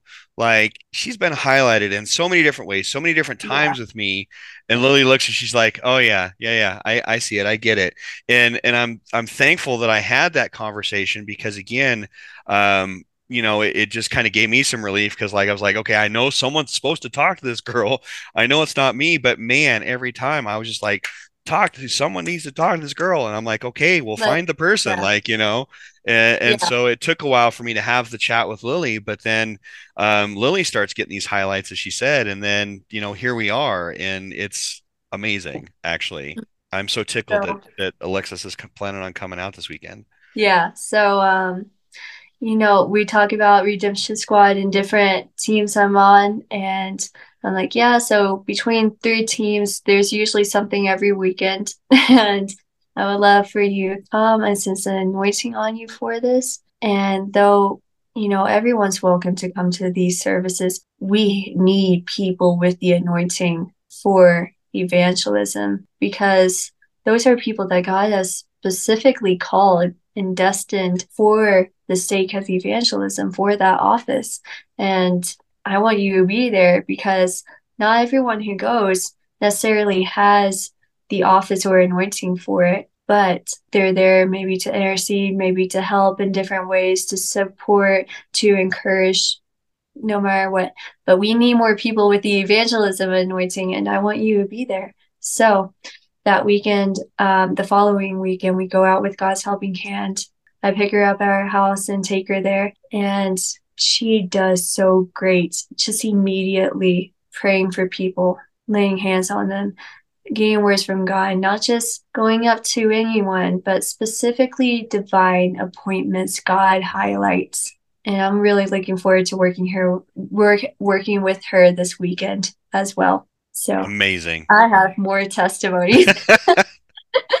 as i knew Um, you did Yes. Speaking of working with other people, let's go to a testimony with me and Chris Como. So, uh, this actually happened the last Redemption Squad outing. And um, this was the last house we did. We were uh, running out of provision boxes, and this was the last house the teams were, were gonna hit.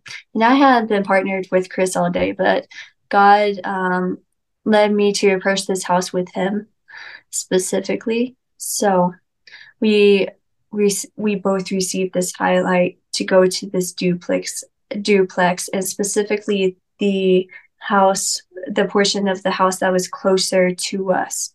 Like we both knew oh goodness we have got to minister to these people. I don't know who's in there but we just have to reach them. And um, we ring the doorbell and no one comes.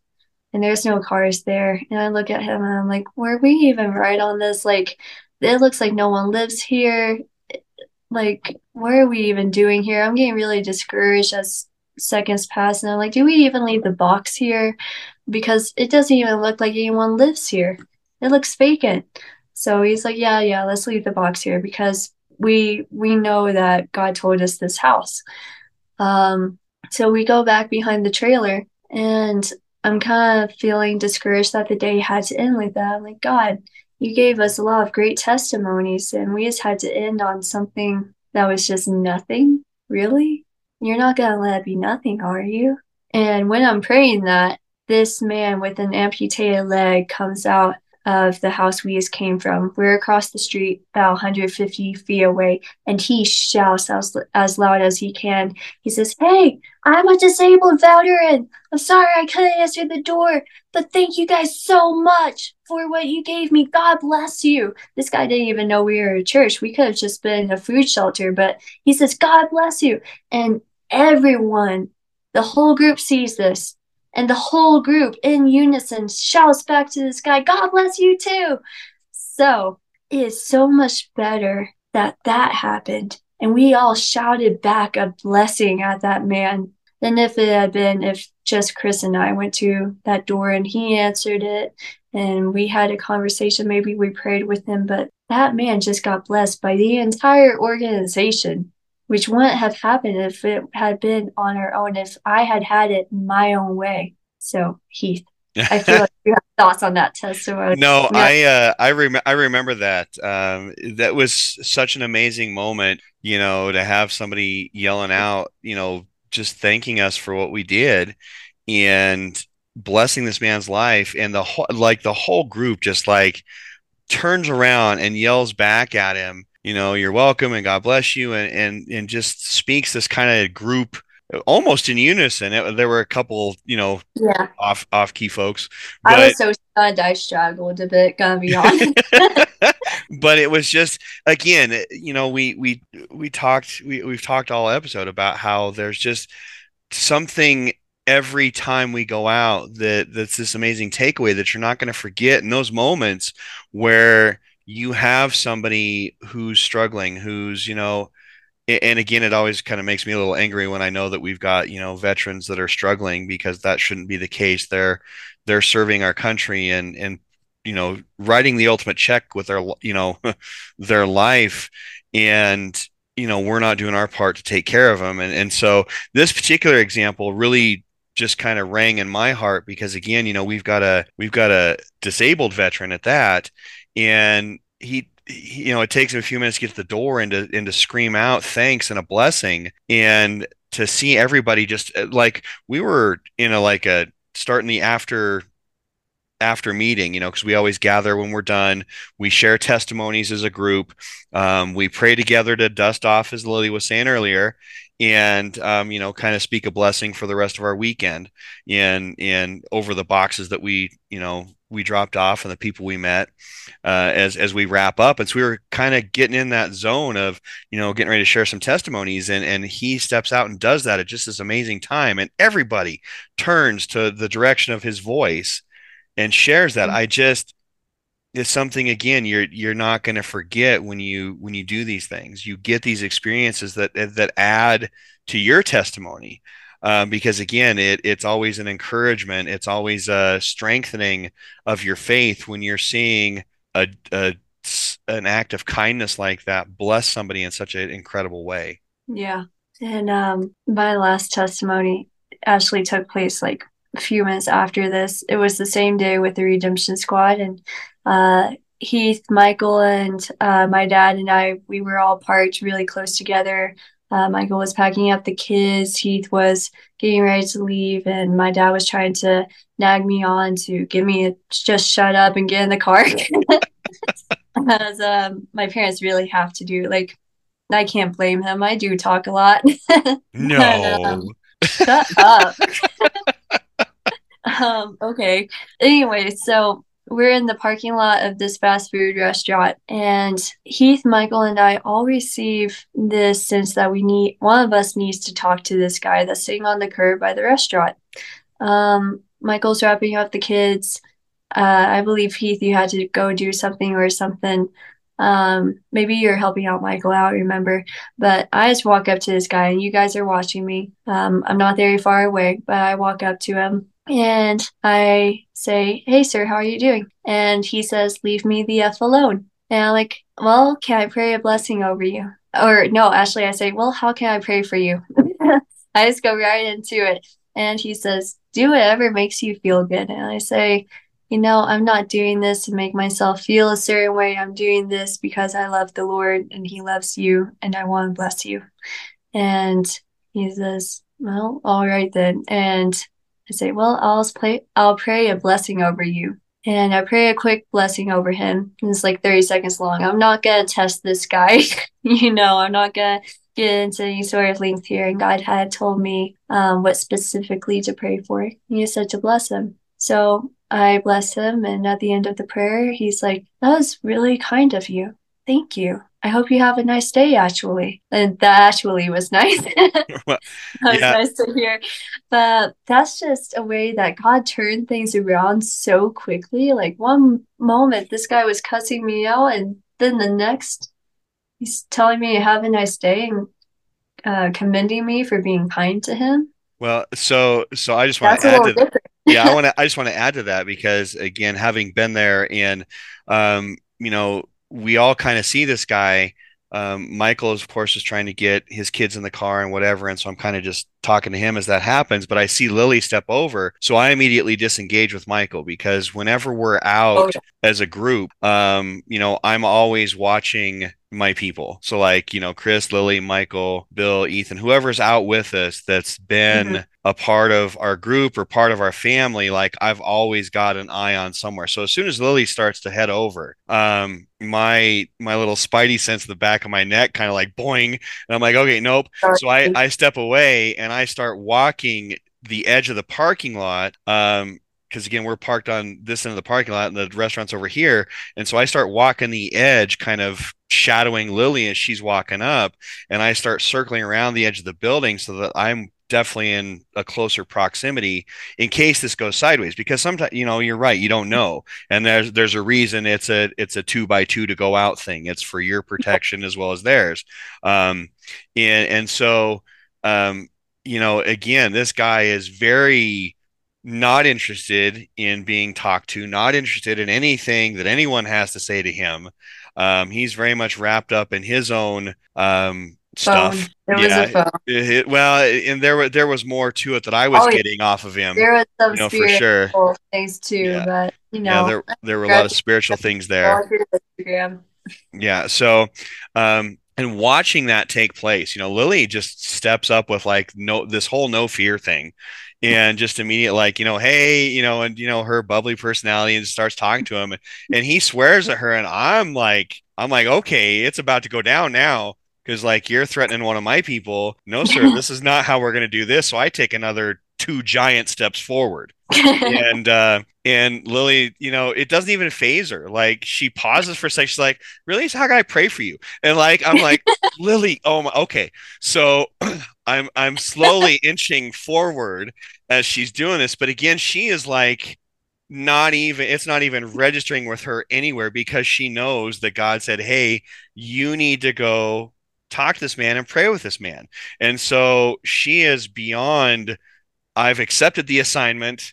I'm going forward, you know, I'm going to see it through to completion. Not even, I don't even think it registered initially that like he was that standoffish because she like, I got to talk to this guy. And so like I'm slowly inching up as he's telling her to F off. And then I'm getting all okay. So I'm mega stepping forward to get a little closer. And then to watch it was just like a bam the sudden switch in this guy to to rotate like that and be like you know from that standoffish fu kind of thing to wow that was really cool thing you know that kind of that kind of transition. I was like okay praise god for that because wow. Yeah that can be a miracle right? Right you know? Yeah and Lily's dad standing back over in the corner of the party with his eyes like this, going, "Oh my gosh, what's my kid doing now?" Um, that was actually kind of funny to turn around and watch too, because um, both he and Michael had by then had stepped up a little bit and were kind of watching what was going on. And Lily just turns around and bubbly bounces right back to the car like nothing like, just hey, happened. And I'm like, just happened. Yeah. like it was, it was incredible. Um, to, to watch that happen. And that you know like she said that's definitely just a god thing where like just in that mm-hmm. moment bam there was an instant transformation because I could tell walking up to the guy there was all kinds of stuff hanging on to this gentleman um, and was not any of it good. And mm-hmm. and the fact that that from that you know get out of my phase fu thing to bam that was really great. Thank you in just a matter of moments. Um, completely incredible. So so yeah um yeah, so that's really the last of my testimonies that I really want to mention. But before we close out, I just I gotta share some things that if you're gonna go out to evangelize, here's some things you gotta do, here's some things you gotta know. Um, the first comes from Matthew 10, which we read at the beginning of the podcast. Greet the house, greet the person, greet the street, greet the ministry ground with peace. Greet it with peace. Speak what you expect over it. Speak love, godliness, fruitfulness over this place. Because when your words have so much power, and you'll notice in the epistles of Paul, before he admonishes or encourages anyone, often he starts his letters with um, saying, like, may love or peace or mercy and gratitude, faithfulness, may these things be sent to you. And that's how he ends the letters as well.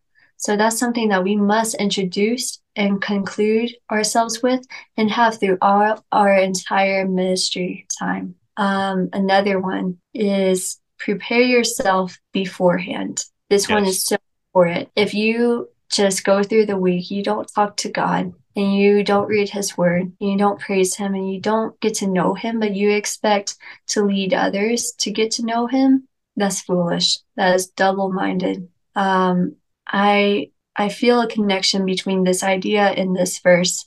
Second Samuel 24 24 says, So the king was purchasing an, a burnt offering to sacrifice to the Lord. It says, and um, the man he was purchasing it from uh, starts to give it to him for free. And the verse says, But the king said to Araunah, is the man who is selling the meat for the burnt offering. He says to him, No, but I will buy it for you for a price. I will not offer burnt offerings to my Lord that cost me nothing.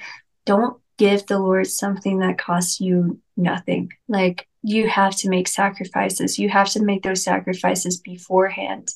Because if you don't beforehand, you won't in the spontaneity of the present moment. You have to make that decision that you know him and you're pursuing him and you love him beforehand and you have to edify those things within yourself and let him edify those things beforehand and then in the present moment, you're actually prepared. You're giving him something that doesn't cost you nothing. You're giving him sacrifices of your time, not only on your weekend, but also throughout the week. You're giving him the sacrifice of changing your mind, edifying your faith, learning him. And, you know, if you're not listening to God or speaking with him beforehand, why would you expect him to speak to you on this outreach? It doesn't make sense. That has to be a practice you have with yourself just as you do with a group of people. So not don't only prepare yourself beforehand but my third point ask the lord to show you people. Um, you've heard me say so many times throughout this god gives me highlights i'm often around so many people there's such crowds you can't pray with everyone you don't want to just walk up to a stranger that god doesn't reveal to you because that's not a divine appointment that is a spiritual gift being diluted by the flesh, being diluted by happenstance. So surrender to the Lord. Tell Him to show you His will, show you where to go, and guide your steps beforehand and during and afterwards. And another thing that you must ask Him for is the spirit of discernment. Often people tell me that some of the things I do seem dangerous I don't do things in an unbiblical way. I don't do things naively. When I walked up to a house and when I walk up to a stranger, God shows me what spirits are lurking in that house, whether it is good or whether it is corrupted and evil and infernal. So ask for the spirit of discernment. Trust me, God wants to give you his gifts you must only ask. Don't just think about asking. Don't just tell your friends you want this and expect God to eavesdrop into your conversation and somehow add this gift onto you. Actually, talk to God because that's an answered prayer, not an answer to my conversation I had with a random person I was trying to impress at my church. Well, and scripturally it says you have not because you ask not. So yeah. again, if you if you want you know the the discernment you want the gift you you need to you need to seek it and the way to do that is to ask. Mm-hmm. So um, there's formatting things that I've learned, um, such as "Can I pray for you?" is a yes or no question, and that is one that gets no a lot responded to it. But how can I pray for you is very specific, and sometimes you'll still hear no to this. But what I always do is say, "Well, can I pray a blessing over you?" no matter what. And I can maybe name five times where someone has said no to me on that. People have told me, well, I'm in a hurry. Can you walk and pray for me? I've done that. I've sprinted to keep up with a moving car before. I have done that. but no matter what, just pray a blessing over them and say maybe they do walk away and maybe they do shun you no matter what you say and what you offer someone. Intercede for them. Pray for them behind closed doors. Pray for them as they're walking away for you impart love, joy, and peace to them through the Spirit. Just reach out your hands and intercede, even if it's as they're walking away from you. Um, and lastly, um, these are things that are so important to people when you go out to rough areas and especially streets and the homeless people aren't treated like human. They're not treated dignified and civilized. And most of all, they're not treated kindly and with love and compassion. So I want you to reach out your hand and shake hands with this person and introduce yourselves to them. I always do this. Or I, if even if I have my hands full, like I'm, I'm gonna do this, or say shake my elbow or something. Reach out to this person physically because that prepares a way to reach out to them spiritually. Introduce yourself to them and ask for their name because these people, some of these people, they have not been asked for that in a long time. Maybe they're called cruel things. Maybe they've practically forgotten their own name because so many people just call them some rude nickname or something that they don't or shouldn't identify with, no matter what, ask for their real name, ask for their name, and just treat them with some dignity and respect because that goes as far as a prayer does at first. Because I can tell you, many people I have prayed for, I wouldn't have gotten that opportunity if I hadn't treated them so kindly before I offered to pray with them. Uh, even Burger King, bro, that um, that fast food restaurant dude who cussed me out. Ashley, before I prayed for him, I left out this part because I didn't want to disclose his name um, because this is a stranger and not someone I've gotten permission to share this testimony with. Um, you know, I said before I offered to pray for him, Hi, I'm Lily. And what's your name? And he told me to leave me the F I left ah, I can't talk the F alone. and um, you know, we started talking a little bit more. By Matthew, by the way. I pray for him. Just like that. Like it's so important to people. It makes it makes all the difference really to just treat them with a little old fashioned respect. Right. And that's my list of tips for evangelism Actually, that I've collected over the last few months. That's that's a great list. And you know, as you're as you're going through that, I was thinking, okay, there's a reason that with Redemption Squad we we do the things we do and we have an order of operation. So yeah, we get together on Fridays, we pack the boxes, we bless the boxes as we're packing them, and we bless them as we're loading them into the trailer. Um, mm-hmm. you know, when we meet Saturday morning, we gather together, we get instructions from those taking us out. We pray together as a group. We take communion. And the reason we take communion is so we can get our heart and our minds right with God so that we can we can get into a a better posture uh, for for service and going out. And so, of course, we we've got a protection prayer that we're being, you know, we're praying over us.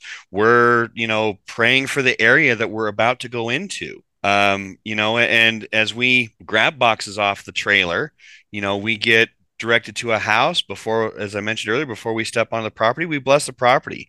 It, it, can be something as simple as a shalom, shalom for the property, you know, or peace in this place, or, or whatever you feel led to, but some kind of some kind of blessing on the property before we even step on onto it.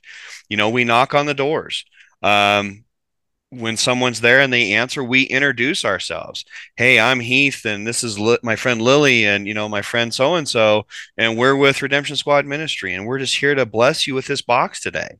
You know, let them know why we're there, and you know we always try to take an opportunity hey is there anything we can pray with you about today? You know and and again how you ask the question uh, results in uh, how, they, how, the, how, they respond. You know if, if you make it more of a i'm going to do this regardless um, so you might as well you know help me help you and just tell me what you need prayer for instead of you know giving you an opportunity to shut me down because i i chose poor verbiage um, so think about how you're asking those questions.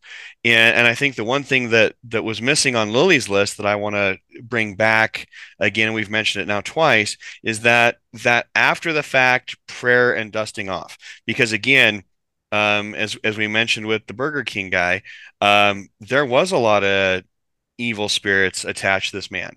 There were a lot of nasty things that we encountered throughout that day. Mm-hmm. And so it's important when you're done um, to to to pray you know of course give god the glory for everything that happened that day but pray and and and do that dusting off and that protection for the people that were out because again we've talked about it on this show more times than I can count the fact that once you make the decision to follow Christ, once you make the decision to do God's work, attacks come. The enemy, mm-hmm. you know, you're on the most wanted list that the enemy has because you are combating his stuff. you are trying to bring light to his darkness. And so automatically he's dispatching things to attack you, to come against you. And I don't say that to discourage you. I say that so that you are aware that, gee, I've gone out and I've done this ministry thing.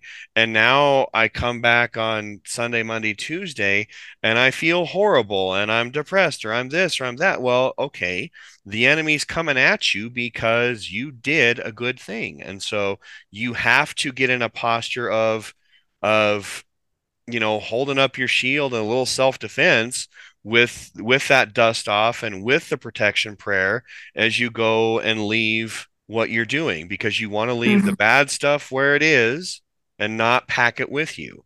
Um, and so that that is a very very vital component when you're done. Make sure you've got that prayer and that dust off you know and, and lily's right. You go in else, with yeah or else it'll just make your feet dirty and you're no longer the hands and feet of christ but you're just someone else walking around in the dirt. Right you know and, and so it's definitely get yourself right um, you know get that you know and i think it's amazing that we do communion every time so we have an opportunity to repent if we need to you know just get our heart and minds focused on God and to, to partner with Him uh, through communion and get in. Um, you know, I and I always play like when we leave the church and we go to the neighborhood, I'm cranking, um, you know, worship music. Like we're we're getting ready to go into battle worship music, um, so that we're getting our hearts and minds ready. You know, we're we're singing and praising to the Lord, but we're also like ready to engage in whatever activity we need to, whether it's a, a peaceful thing or we're we're going to come against a demonic something and and we still have to operate from a place of love and a place of you know this is how how Christ would do this, and so you want to be mentally ready. Um, it, so yeah, the, everything she gave you is amazing. Like I said, the only thing I would tack onto that is that dust off mm-hmm. afterwards. Make sure you've got that. I think that is probably one of the you yeah. know the second most important thing you do besides getting your your attitude your heart and your mind right um, you know make sure you're there for the right reasons you're there to serve god not for glory of yourself or anything else eh, or not for a you know a volunteer thing you can put on an application to college somewhere or something like that like it is because i am out here doing the will of God. I am serving Him. I'm serving my community. You have that servant heart and mindset. So get it ready. Um, so yeah, not, enough on that. Uh, Lily, would you? Um, I guess before we I transition, evangelism. I knew you're going. I knew you're going to. So, um, before before we step into that part, do you have any other final thoughts before we? Um, just do it all in love and in truth. There you go. That's really like my big thought for the entire fivefold. Um, we do it all in love and in truth. We can't have one without the other. What about you, Heath? Uh, I I couldn't have said that any better. That was amazing. Um, again, I this this fivefold topic I was so excited to start into and to kind of bring some light into this because it's not talked about a lot in a lot of churches I've been in. Um, I, as I said last episode, I had no idea what the fivefold was until I start until I started discipleship with Michael. Um, I had no idea. I'd never heard. I'd never even heard the term before you know mm-hmm. and, and so the fact that i'd gone um 49 50 years of my life without ever hearing this term um, i thought was rather shocking and so i'm excited that we're we're able to bring some light to this topic and kind of get it out there and and again just to share all these testimonies i just love um, I love it when we get an opportunity to share testimony on the show. So yeah.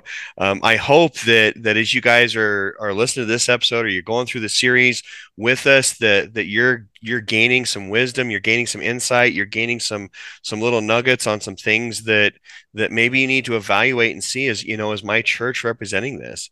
Um, do I really see the fivefold in action in my church?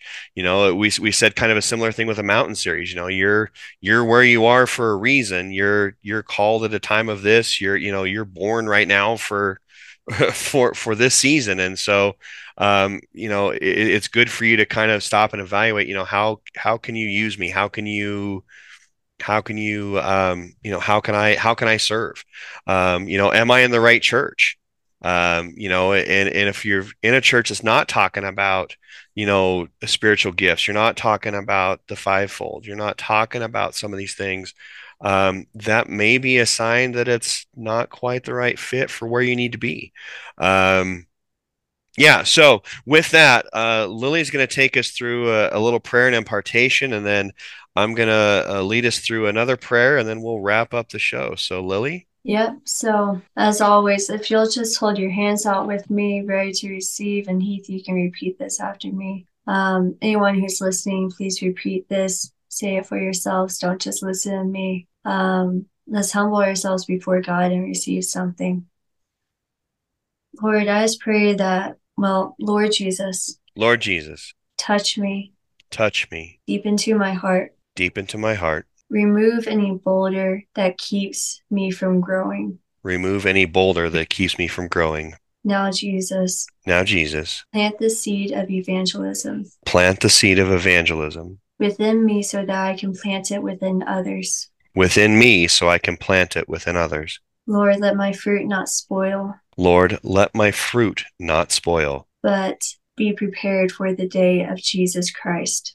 But be prepared for the day of Jesus Christ. Send me out, Lord. Send me out, Lord.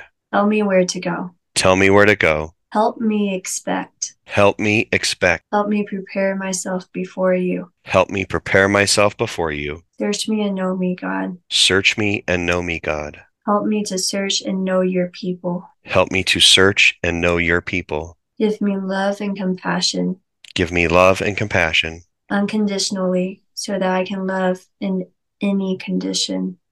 Unconditionally, so that I can love in any condition. In Jesus' name, go before me. In Jesus' name, go before me. And go before the people you guide me to. And go before the people you guide me to. Amen. Amen. So I believe that some people just received the office of evangelism, and others were encouraged to share the good news. Maybe you don't have the anointing, the office for it. We're all called to share the good news, however. Maybe it's not on the streets. Maybe it's to a person just while you're checking things out at the grocery store. I've done that before. Um, God moved in Walmart just like he did uh, across the street from a shelter house. God moved in Walmart just like he does at church. God is unchanging and he is ever present for us. And I just encourage you all to go where he leads you, like Philip and the Ethiopian. Mm. So will you lead us in um, prayer of salvation, altar call prayer? yes, I this has become my favorite part of the show. Um, and as I mentioned when we started doing this, I don't know why we didn't do it from the beginning, but uh, we never want to close out a show without giving you the opportunity to uh, accept Jesus your Lord and Savior, and and we want you to have a relationship with Him. And so, if today's the day that you feel that you know you just you can't do it anymore, you're you you're run out of answers, you're tired of doing things your way, and you you believe there's a better way, I can I can tell you, uh, dear viewer slash listener, that there is um, a better way. And and so unless you're driving, bow your head and close your close your eyes and repeat after me. Uh, if you're driving, you can keep your eyes open, folks on the road, but you can still repeat. Um, so say with me, dear God.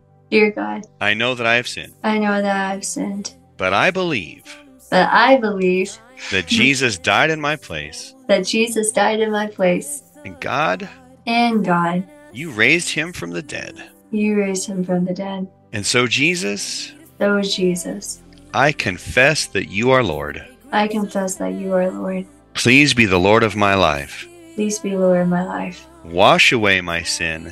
Wash away my sin. And give me the power to follow you. And give me the power to follow you. Amen. Amen. Now, if you said that simple prayer, we believe you were born again, and we want to share in this with you. Don't keep this decision to yourself. Share it with somebody. It doesn't have to be us. Ooh, ooh I have another point. Oh, okay. Uh, if you go out to evangelize, you better know that prayer that we just prayed. Be ready to lead someone to Christ. If you expect someone to come to Christ, if you expect someone to know the Lord through you, then you better be prepared to lead them through a salvation prayer. Maybe it's not exactly like ours, but just be ready to pray a prayer like that with them. So last point. Sorry to interrupt. No, I had to no, that's that. that's that's amazing. So yeah, you know, it, you're you're welcome to to steal the one we use here. You're well, you know, I guess it's not stealing if we tell you to do it, but you know, but um, you know, I know that there are several out there. I know that that mine is is biblically based. Um, I want to say it was out of Romans. I don't remember. I've got the notes on it somewhere else. Um, so I, I kind of compiled mine from that uh, that we use here on the show and, and on Waymaker. But again, if you made that decision today, don't keep that to yourself. Share it with somebody. You know, if you want to share it with us, you're more than uh, welcome to write us at prayer at rmrr.live, and we would love to come alongside you and celebrate with you and welcome you to the family and, and encourage you in, in your your decision and your walk. And of course, you know, anytime you make this decision, like we've talked about earlier on the show, you you become known to the enemy, and so we want to encourage you in this. Uh, so you don't get distracted, you don't get sidetracked, that you stay the course. And so, again, that's why it's important to get yourself into a good Bible believing, Bible teaching, Holy Spirit filled church. Um, you know, surround yourself with other believers uh, so that you've got um, a support system in the faith. And again, if you don't have that, we would love to to partner with you through this uh, because again, we we believe you made the most important decision of your life right there because it's not just your life you're talking about it's your eternal life which is way longer than the time you're going to spend here on earth. So if you made that decision uh, we love you and we're proud of you uh, let us know or let somebody know. And with that wow lily this has been an incredible episode i was not sure we were going to be able to make this uh, as long as it's actually turning out to be. I was I was really concerned. Like I said at the beginning of the show, I wasn't sure what I was going to bring to this topic, and it's incredible Yeah. how the Holy Spirit does what the Holy Spirit does once we uh, turn on the lights and the cameras. Yeah. Um, so so I just want to I want to thank uh, thank you for for joining me today and uh, being the Rocky Mountain Revival Radio co-host uh, today. Uh, you can uh, always catch Lily on on Waymaker. Uh, on those episodes, her and Ethan are doing some amazing things there. They're going through the spiritual gift series now, so you're not going to want to miss that series at all. And if you if you have missed, then the good news for you is podcast It's recorded. Rumble. It's recorded, so you can go back and catch those and get caught up. But Ethan and Lily are bringing some amazing Mm-hmm. things to Waymaker, and so tune in uh, there to catch Lily. And of course, the ministry moments she releases are always just pure fire. So, with that, guys, I just want to thank each and every one of our listeners for joining today. And as a reminder, if you did like the show and the show's content, we encourage you to share it with your friends, your family, your loved ones, your nana, your roommate, your cousins. It doesn't matter. Just share it because sharing is caring. And remember, check out rmrr.live for all the latest information and updates about the show. Please like and subscribe the show's YouTube and Rumble pages because, again, we eventually would love to go live. And so we can't do that without the likes and the views and all the things. So please like and subscribe. Plus, you get notified anytime we release new content from Ministry Moments to Waymaker. Woo, Waymaker episodes or RMRR episodes or special edition shows, you'll get those notifications if you subscribe. And sadly, most of our viewers are non-subscribers. I actually do get to see that on the YouTube side of side of life. So the vast majority of our, our viewers are non-subscribers. So help us out, like the show, subscribe to the show. You're, yeah. help, you're helping us help you. So and be sure to follow us on all the socials facebook twitter truth um, twitch we're, we're out on all the things. Um, podcast listeners we love each and every one of you. Thank you for joining us around the globe and i never get tired of saying that. God is doing some amazing things um, with some of our listeners across the globe and we're we're so thankful that you tune in with us every week to to share some time with us and the Lord and, and to get some content that you can use in your mountain of influence. And um, of course, if you uh, haven't checked out the podcast or looking for a podcast subscriber, we do have links down below and on both the um, RMRR website as well as the Waymaker website that'll direct you to all the podcast feeds uh, that we have going on. I think there's like 12 of them right now. So again, there are times though you're missing stuff by listening to the podcast instead of watching the show because sometimes the show is actually really good to watch. Um, and if you feel led to donate to the show, there are links to do so on the website down below in the description for those watching on the screen underneath Lily. All donations are going to go to hosting fees, software, equipment, uh, and we also are still giving a portion of our uh, donations to Redemption Squad because we are, are just really loving what God's doing with them, and we enjoy our partnership with them as well. And finally, remember to get yourself into a good Bible believing, Bible teaching, Holy Spirit led church. Plug into groups and discipleship opportunities. Excuse me, serve in any way you can. I want to thank you again for joining us. Have a great week and be blessed.